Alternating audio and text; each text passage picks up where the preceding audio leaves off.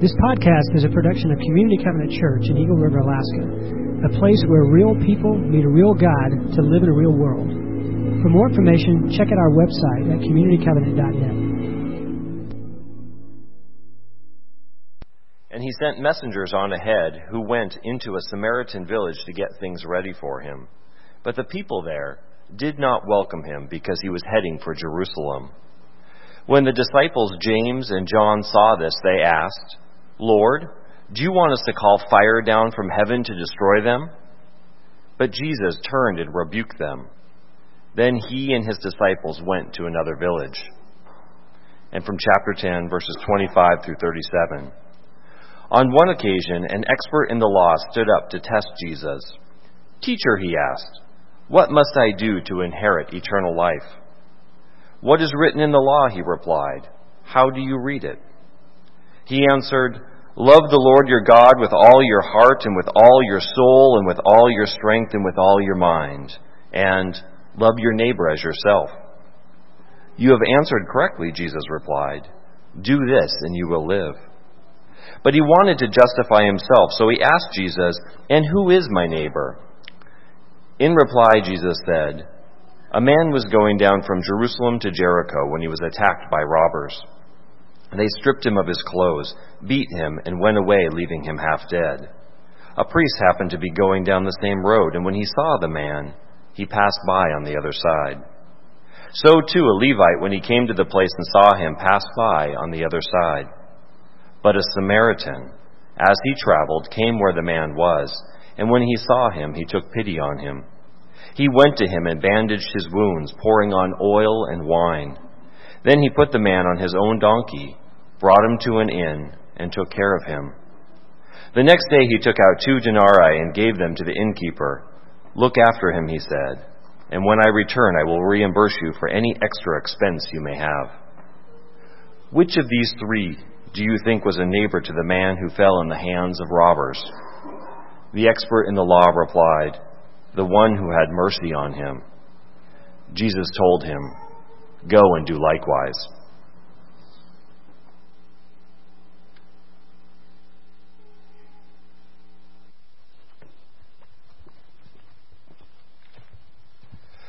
Good morning, church. I'm Pastor Brad uh, Burkfalk. I'm the transitional lead pastor here, and I'm d- delighted to be here. In fact, I, I was greeted by somebody just a moment ago and uh, said hi to them, and they said, "You look pretty relaxed. You're not preaching today, are you?" It's, it's a tad obvious. And in fact, I'm, not, I'm just about to go on vacation. Uh, four pastor friends, uh, including me, with our young adult sons, are leaving tomorrow, and we're going to hike the 40 mile uh, Resurrection Pass Trail. Um, and uh, we're hoping not to be eaten by any bears or get uh, carried away by mosquitoes. But um, I, I, um, it's my privilege to be able to introduce you to one of those pastor friends. And I was trying to figure out how long, Andy, we've known each other. Um, close to 40 years, maybe a little less than that, 36 years. Um, you've aged uh, more than I have during that time. But uh, Andy and I. Uh, share a long history together. At one point, when we were young and uh, more radical than we are today, we tried an experiment where we lived in a, uh, a Christian commune together, if you can imagine that. You know, and it was a grand experiment. We're still we're still friends after that. It's amazing. Anyway, uh, Andy is a covenant pastor. He spent the bulk of his uh, ministry serving on the mission field. He served for almost uh, 20 years uh, in, in uh, missions both in Mexico and Spain, and most recently uh, involved in Muslim and Christian conversation. And uh, presently, he is a covenant pastor who works with covenant churches, but also um, represents an organization called Peace Catalyst International. I am delighted to invite Andy to come up and share God's word today as we are uh, expanding our understanding of what uh, uh, what wild Jesus looks like. So, Andy, please uh, come up and uh, teach us today.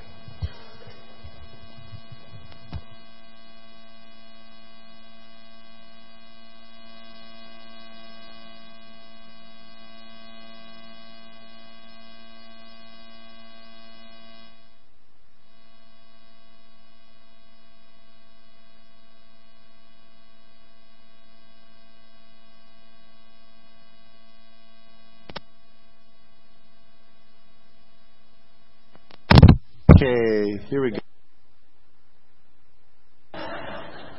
Can you hear me? Is that working out? Okay, great. Well, I've got stories uh, of Brad too, and and uh, I would have used the term Christian commune, Christian community. You know, it, it, it, has certain implications when you use that other word. But it's great to be here. Uh, I'm from the Seattle area. That's where I live currently. Um, have worked cross culturally, as, as, Brad mentioned, for many years. Um, and uh, this is cross cultural up here too. So, uh, in fact, I'm, I'm going to be sharing um, some reflections from um, this, the scripture was just read, and I'm thinking uh, you know, this Samaritan, he fell among, um, or this, this particular person fell among um, robbers, and I'm thinking, am I going to fall among bears this week? And we're terrified. There's a number of us in, in the team that are just always talking about bears, so uh, we'll see how that goes. But it is good to be with you this morning. And um, I want to kind of talk about uh, three things this morning and invite you into a journey that I've been on, um, engaging Muslims. But in this in this journey, part of part of that uh, journey, there, there's three pieces to it. There's there's the journey of, of me interacting with the text, with, with Scripture, and this, this parable of the Good Samaritan I've heard uh, all my life. Uh, but also, there's another, journey in, in, something that I'm experiencing as I um, not only engage Muslims, but as I engage uh, the church and as I engage my own, what I would call my own tribe, my evangelical tribe, as we seek to um, engage Muslims with the gospel. So those those two pieces, um, um, and then um, really what what God is doing among Muslims as we engage them with the love of Christ. So those are kinds of three journeys: the text, my own community, my own person, how I interact with the text and what God is doing in the intersection of those two uh, among Muslims. So, just to kind of uh, mix it up a little bit this morning, I want us to think about not the parable of the Good Samaritan. And uh, let me just also say that in this text, many times we hear it so often, we think Samaritan, oh, well, they were just another group of people that was proximate to the, the children of Israel. They're just, you know, it's, it's as if they were just in a neighboring community and they're not that different. But I think those of us who read Scripture uh, deeply understand that the Samaritans were significant in the story of the kingdom of God, significant in the emerging uh, ministry of Jesus and in his teaching. And just even this last few weeks, the text that was read this morning, something jumped off the page to me that I hadn't noticed before. And it's in those verses just before the parable of the Good Samaritan in chapter 9. Jesus is kind of laying the groundwork, and he says, at the time, um, as the time approached for him to be taken up to heaven, Jesus resolutely set, set out for Jerusalem, and he sent messengers ahead who went into a Samaritan village. So there's, right there, he's kind of setting the context for the parable of the Good Samaritan. They went into a Samaritan village, and they experienced opposition. So, um, who were the Samaritans? Who were they? And if you recall, you know, if you read Scripture, where else do they show up in in in, uh, in the in the New Testament? So there's the parable of the, of the Good Samaritan, but there's also the, the the famous story that many of us read and really enjoy is, is the woman at the well, who was a Samaritan. And if you hear and listen to the conversation, kind of the internal conversation what is going on with Jesus and the disciples, um, you realize quickly that the Samaritans didn't mix with, with the Jews. In fact, they were, in many ways, the enemies. But what kind of enemy were they? Was it just because they were of a different ethnic uh, community? Uh, was there some history of a war? Uh, who, who were the Samaritans? Well, they were monotheists, they were religious people, they were devout, but they they bowed when they prayed not towards Jerusalem as as as the Jews did at that time, but they they bowed toward uh, Mount Gerizim.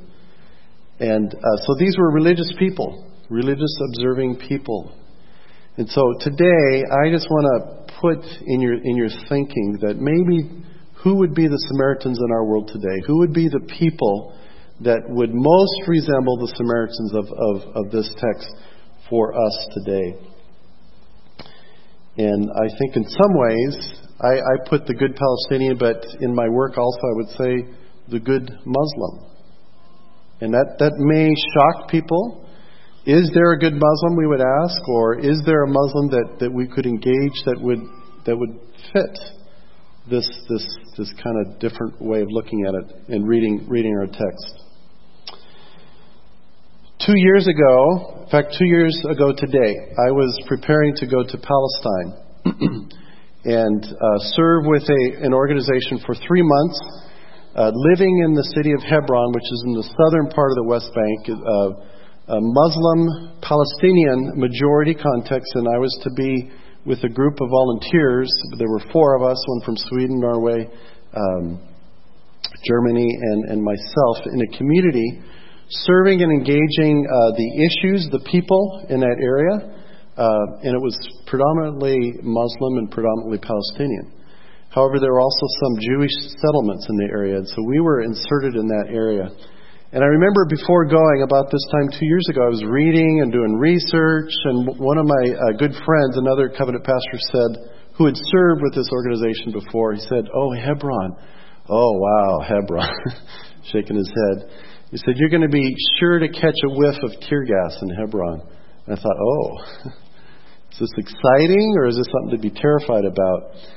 And reading the tour books like Lonely Planet and, and other tour books, uh, they warned about Hebron. In fact, they recommended basically, um, you know, if you don't have to, don't put it on your itinerary. Go to Bethlehem, go to Jerusalem, go up to Nazareth, but don't, don't go down to Hebron.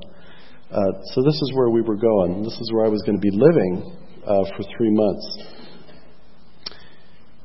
There was another thing that, that struck me as I shared with people and I shared with other Christians especially.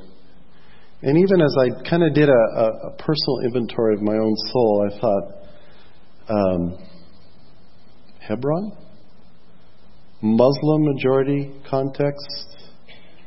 It's close to Gaza. So, Hamas groups, other um, militant Muslim groups. What am I thinking? What am I thinking?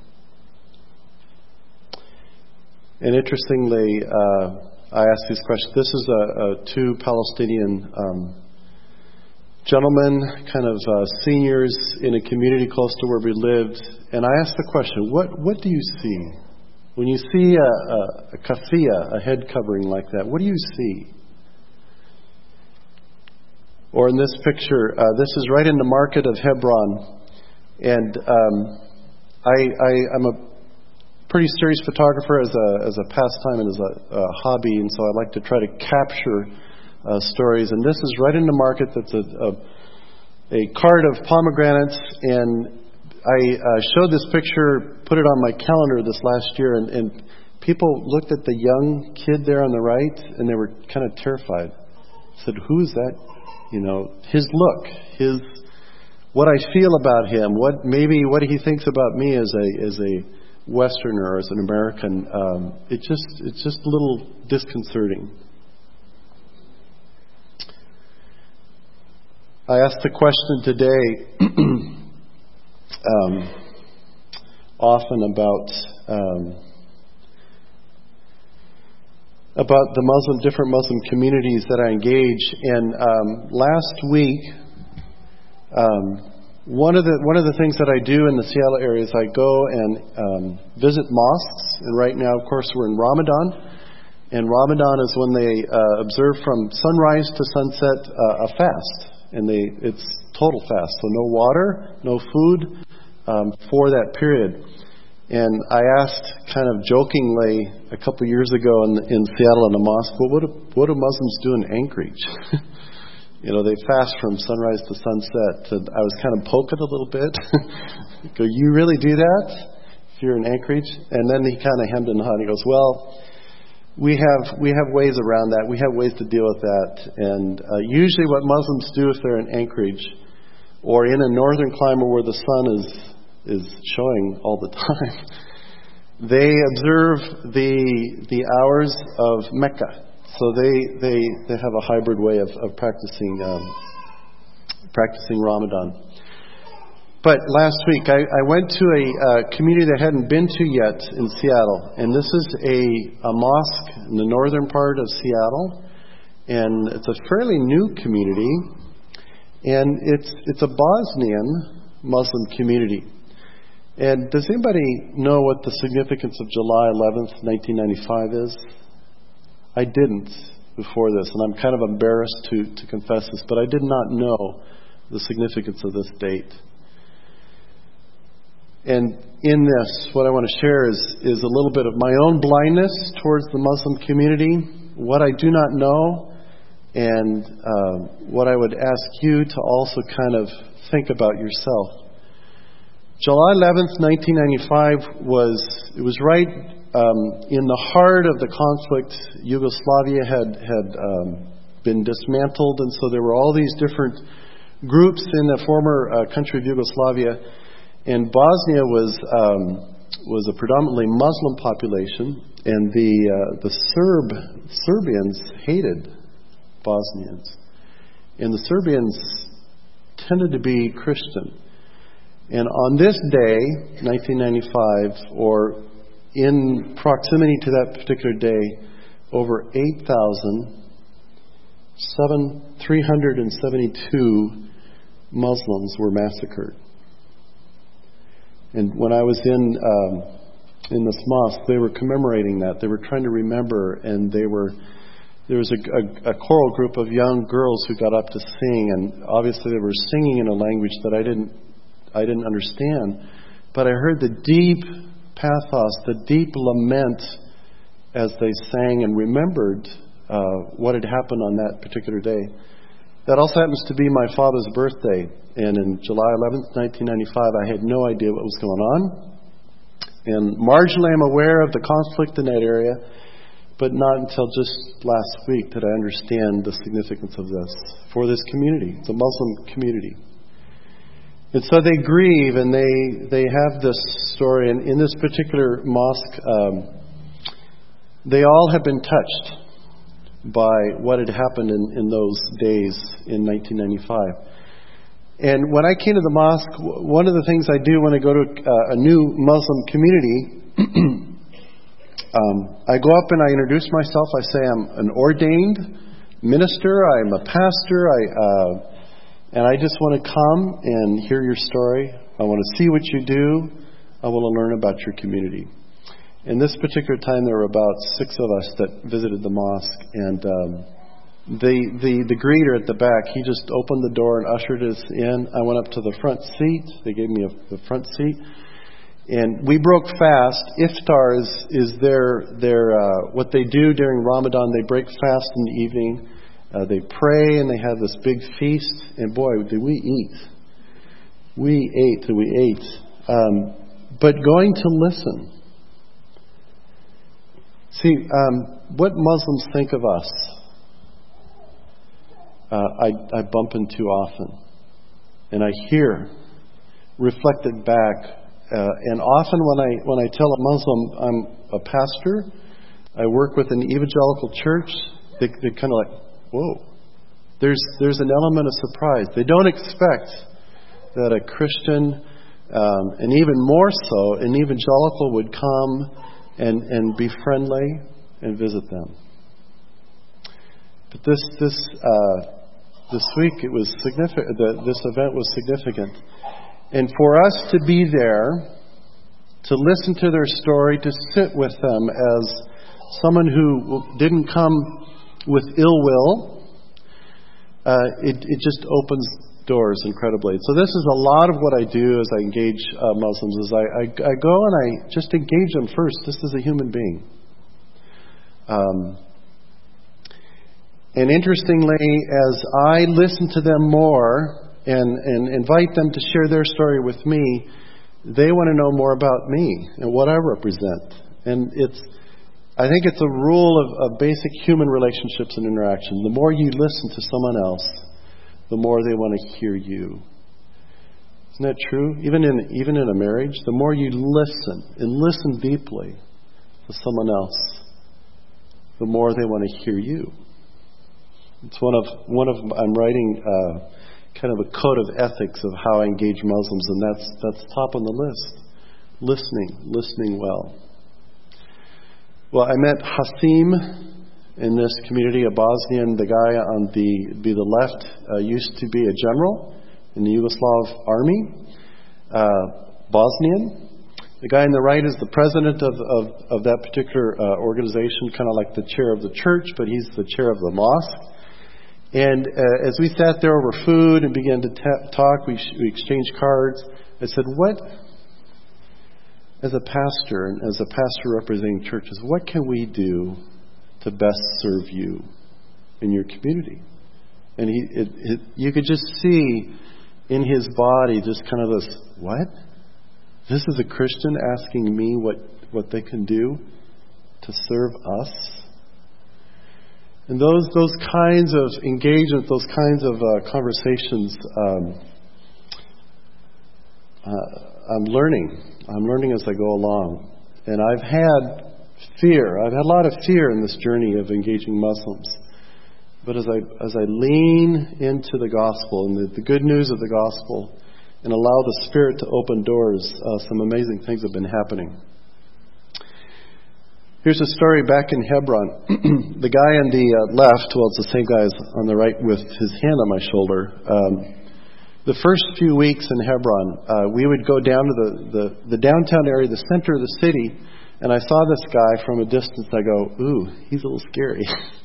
you know, and just the way he carried himself. He, he had a very serious look. He had this uh, vest that looked like it had something inside.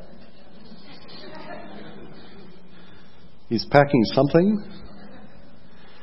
And you know, I read the stories, and you, you hear about uh, Hamas activity or other um, militants groups who have a political agenda, they're active. But uh, as I prayed and just tried to be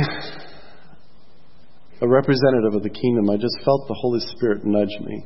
Said, You need to go meet this guy. So I resisted for several weeks. But part of our routine uh, with this organization was to go down to the downtown area, be present, seek to be a peacemaker, seek to listen to the stories of people. Uh, there were a lot of things that we did. I taught English in a uh, Palestinian school um, for three months. In about the middle of my three month period, I went and I introduced myself. So, uh, curious who, the, who he was and what his reaction was going to be. Now, I don't speak Arabic, but he spoke wonderful English. And that began a, com- a relationship that just, it just, it was an amazing thing. And I, I could tell just by his body language and the way he, he was viewed in that community uh, that he was an important person, probably a leader. So, um, it's somewhere in there. Uh, I just made it as a regular routine if I could find him, if I could see him, I just wanted to go and, and greet him. And then he began. The door just kind of opened more and more as we as we uh, were engaged in, in conversation. And he would often do this, just snap his fingers, and people around would do stuff. And he he he called out two stools, and we would sit down on the just on the street corner and then he'd do this again, and someone would go running to a, a coffee shop and bring out two, on this beautiful tray, two um, very dense uh, Arabic coffees, and we would just sit down. Um, and we just sit down and talk. He'd pull out his smartphone and he'd show me pictures of his grandkids. I don't have grandkids yet. He showed me uh, pictures of his um, his brother who had just gone to Mecca for the Hajj, and we're, we're I mean, devout, devout Muslim. Um, and as we were sitting there one time, I'm just very aware peripherally of, you know, there's people watching. So I'm obviously a Westerner. I'm obviously an American in many, many ways. I try to disguise that in some context, but it's hard to hide. And uh, it was Scandinavian descent, so that helps. Right, Keith? Yeah, that helps. Ah, sure. and um, a police officer came up to him and started talking, and it, I could just tell that he was a very important person. And at, at times he'd open up his vest, and there were rolls of money. And it turned out he, he was kind of the uh, mafia boss for anyone who sold cigarettes in that area. So there was like, they'd have these little tables with packets and cases of cigarettes, and they'd bring the, you know, the proceeds from their sales. And there he was. And we, so this is a strange world we live in today, but he's my friend on Facebook. he likes my photography. And I very intentionally on Facebook talk about, you know, like when I went to the Bosnian mosque, I mentioned that, and he, he said, Thank you for remembering us. Now he's he's Palestinian, he's not Bosnian, but he feels vicariously the pain of what, what happened in that instance in, in, in Bosnia. He's aware of what's happening to the Muslim community around the world. And me just standing in solidarity with Bosnians in Seattle, it is a strange world we live in, is regist- registering with, with my friend in Hebron what, what's going on. And that there's a Christian, and more, there's a Christian leader, and more, there's an evangelical who stands with us and is listening and wants to know our story and seems to show love and friendship. It is quite an interesting world. Well, um, I was invited to preach in uh, North Park Covenant Church in Chicago um, about a year and a half ago. And um, I've been working with that church for some time. Um, they, uh, a few years ago, noticed that the community around North Park Covenant Church was changing. It wasn't Swedish anymore. It was, you know, people with these coverings on their head were in their neighbor, neighborhood and they didn't know what to do. So they, they asked me to come and kind of help them think about their Muslim community and, and what do we do? How do we engage them? So I started uh, kind of a relationship with them and helped them think through that.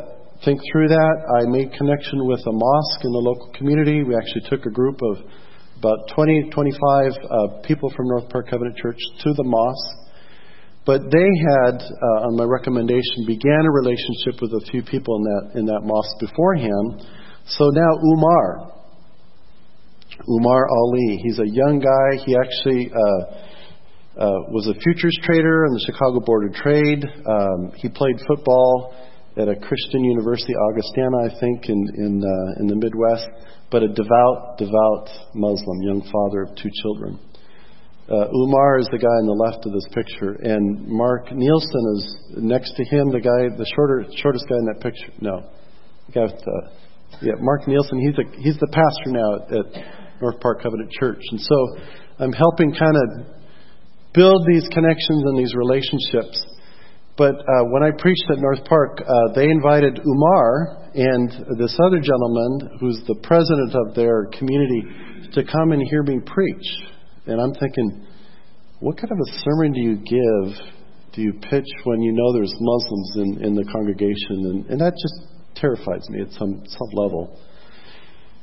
But then we had a lunch after that, and we had a conversation with, with these Muslim gentlemen to begin to ask, how can we as, as as spiritual, devout, religious people in our community join together in projects that serve our broader community. Because too often, our world and our larger community, they look at, at the Muslims, they look at the Christians, and they think we're the problem. we think that we're just at each other's necks, that we create more conflict wherever we interface with each other. And so we're seeking to be different. We're seeking to engage Muslims, but also serve the community that we are placed in. So Umar, he loves uh, landscapes, he loves the beauty, and he's he's aware I'm in Alaska, and he goes, "Oh, I can't wait to see your pictures." Um, and every time I go to Chicago now, we try to have we try to have coffee together. We try to just continue those conversations and relationships.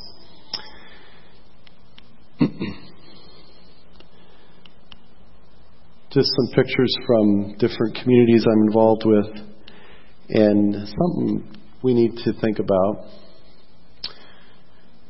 Pew Research did this uh, study recently, and this is what they found. Just uh, need to kind of put it out there this morning. Majority of Christians, so this is my tribe, we buy negative books about Islam. Now I've read those. I know all the quirks of Islam. I don't I don't believe Islam.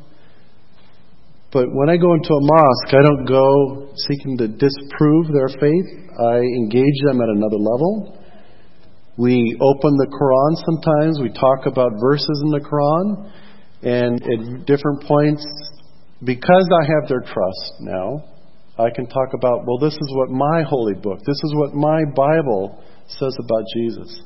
And we go incredibly deep. But it's because I don't come with that face of aggression. I'm into truth. I'm into sharing the truth of the gospel. But what is the front edge of that? How do I begin to engage Muslims? What are the, what are the first things? So 60% of us, and this is, this, this is me, also at a, at a certain point in my journey, 60% of us have a prejudice towards Muslims, just in general. So those pictures I showed at the beginning, we have a certain, there's a, a gut reaction often that, that comes. Well, Muslims aren't perfect, so they have uh, feelings about us in many cases. This study, I think, was done in, in the U.S., so they have a little different view of, of Christians here because there's sometimes positive reactions that they have with, with uh, Christians. But I know that in a Muslim majority context, in Palestine, for instance, these numbers would be probably flipped in some way.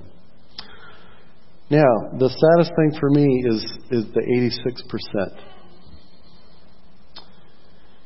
So when I go into a mosque, it's a rare thing that a Christian is, is going to build a bridge with a Muslim. And if I was to go into any mosque, 86 this, according to this study anyway, 86% of them do not even know a Christian unless have any kind of a personal relationship with a Christian. What, what are the implications of that down the road? What are the implications of that uh, for the gospel, for the good news, the love of Christ to actually penetrate and to come in to their awareness.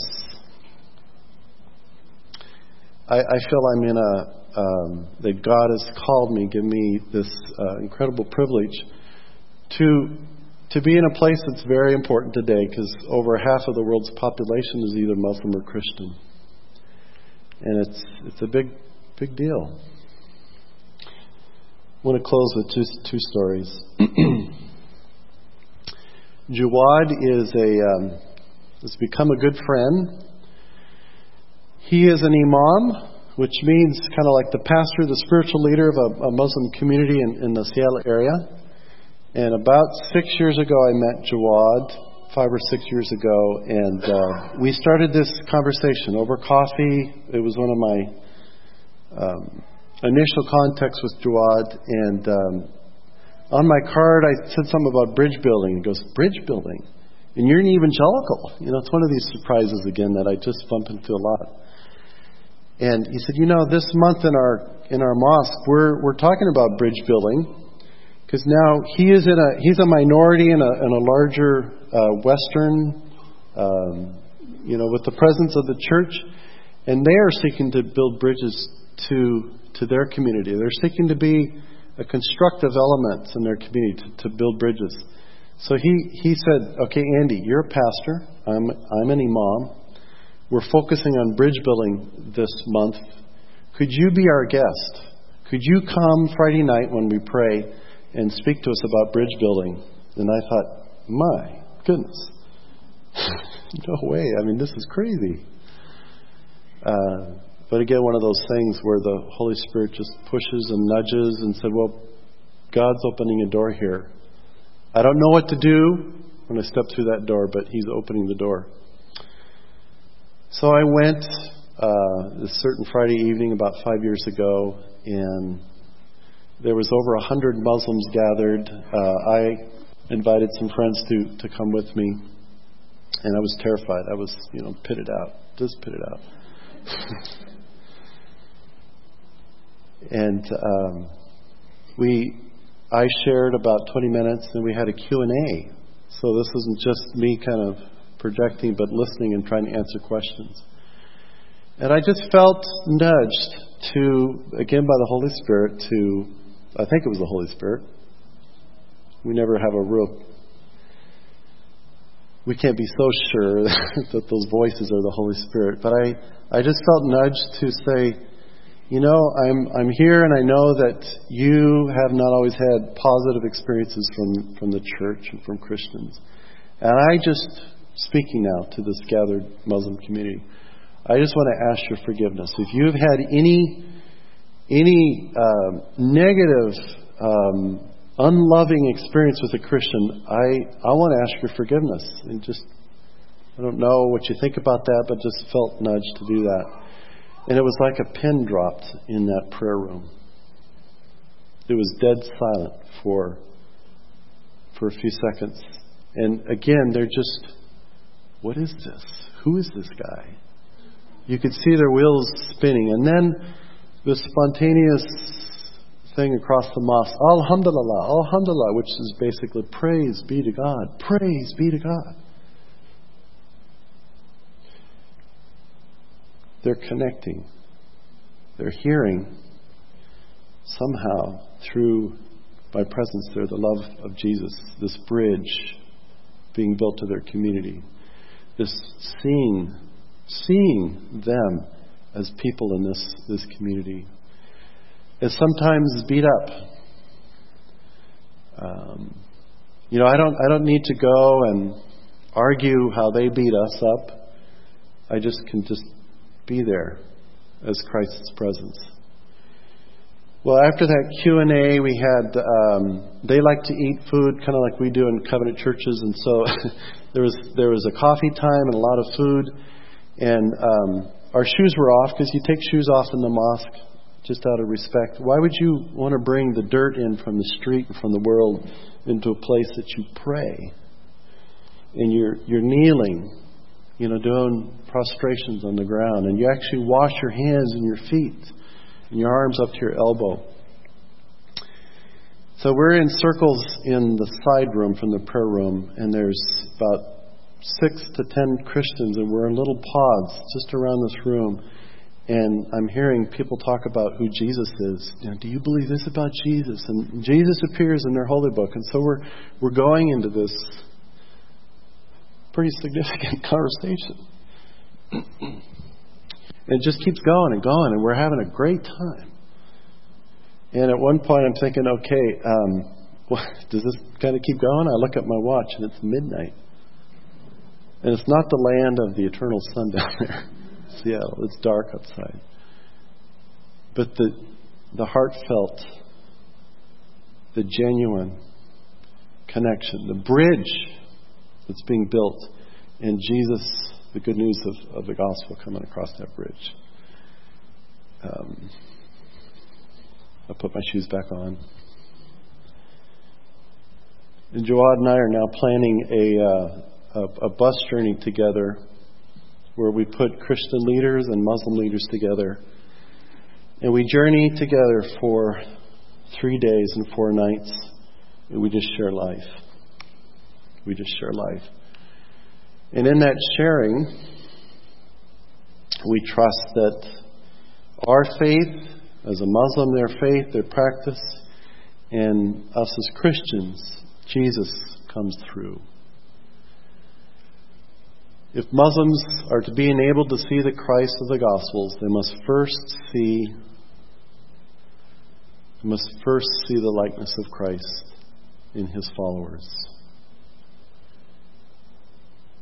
The parable of the Good Samaritan, this young lawyer, well, it doesn't say young, but this expert in the law. This is what I am. This is what Brad is. We're experts of the law. And we, we sometimes try to draw this circle around the group of people that we can love, that we will love, and then outside of that circle, No way. And Jesus hit that young lawyer with the gospel, with the kingdom of God that is different than sometimes what our tribal message is. And Jesus asked that young lawyer, um, which one of these obeys the law?